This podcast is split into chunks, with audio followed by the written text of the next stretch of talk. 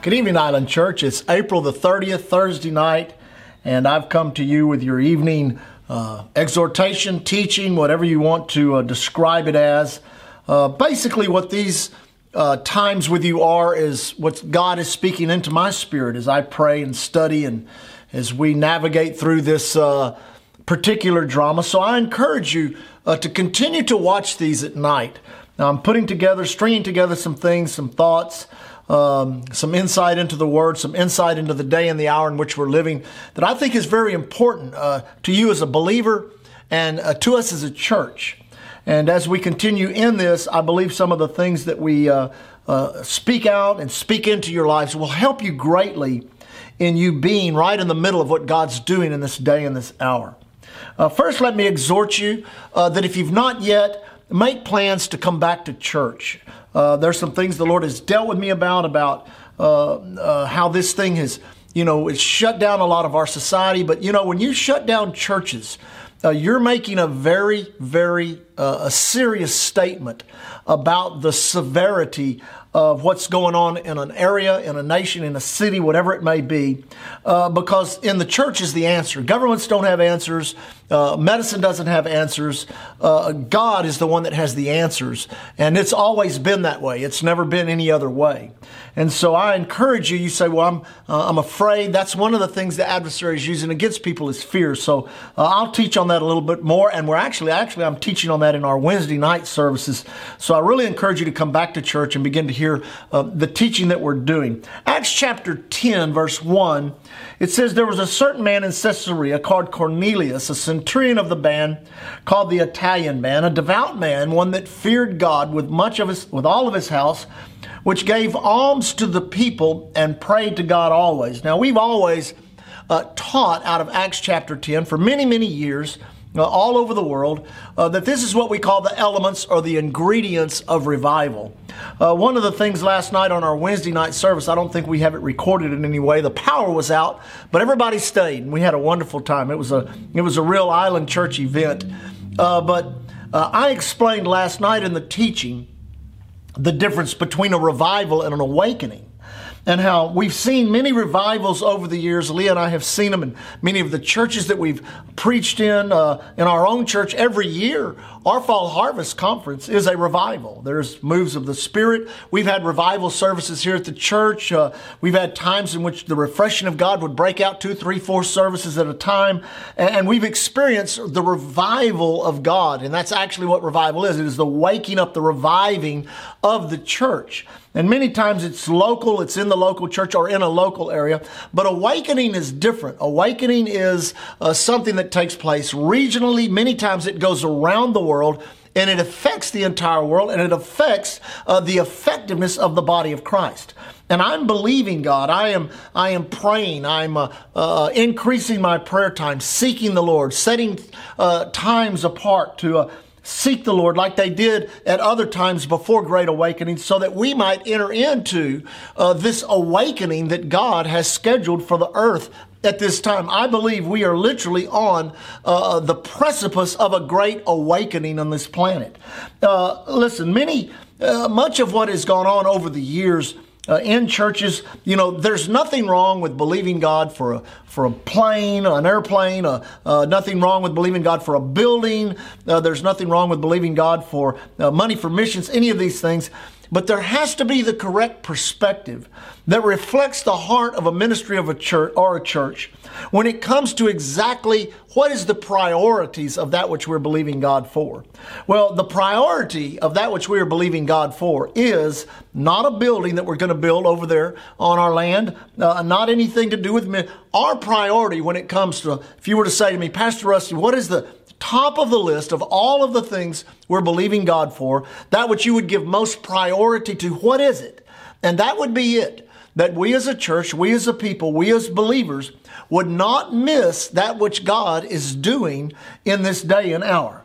Now, in Acts chapter 10, an awakening began in um, Cornelius's house. We know the end of the story, how the Holy Ghost was poured out upon the Gentile world, how they uh, received the baptism of the Holy Ghost, spoke in other tongues.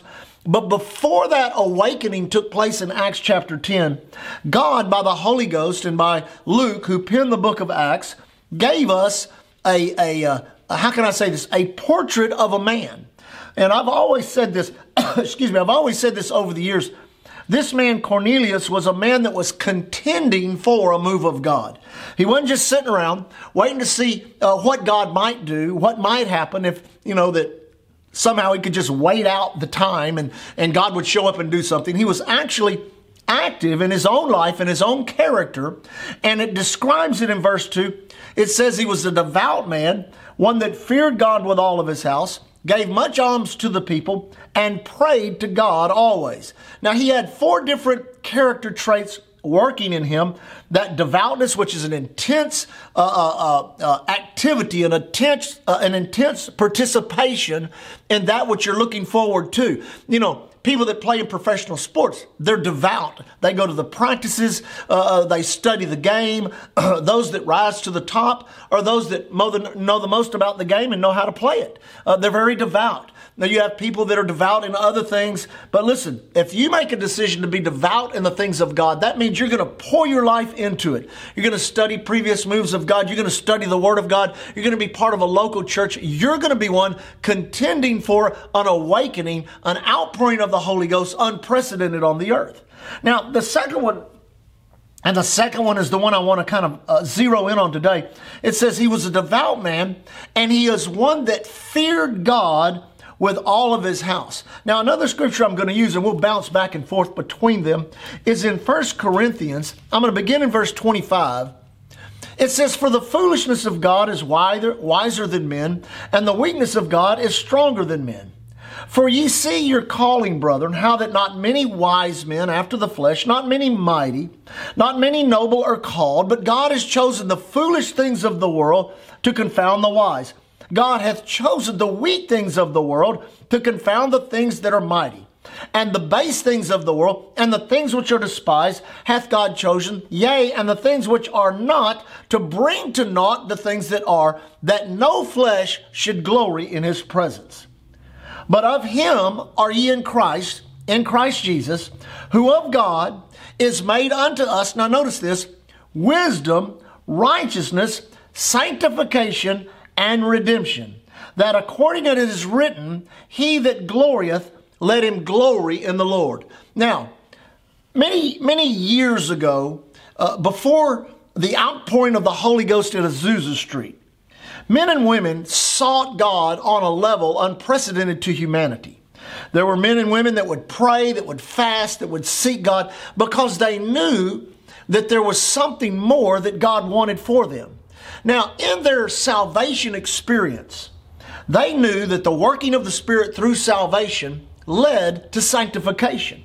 And sanctification was a major doctrine of the church back in that day. Now, let me just say this. This may help uh, some of the other, uh, help you understand what I'm trying to minister to you. Uh, uh they, the new birth came. They recognized they were sinners.